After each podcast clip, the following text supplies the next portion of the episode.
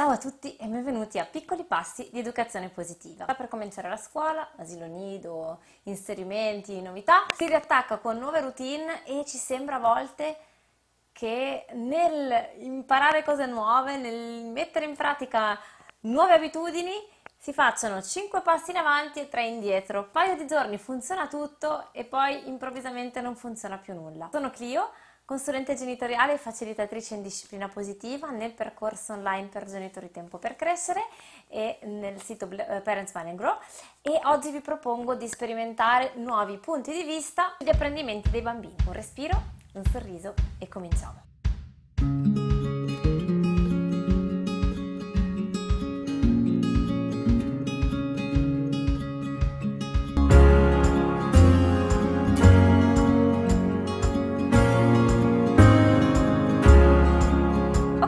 Genitori, vediamo un po' com'è possibile che gli dobbiamo spiegare le cose mille volte. Metti in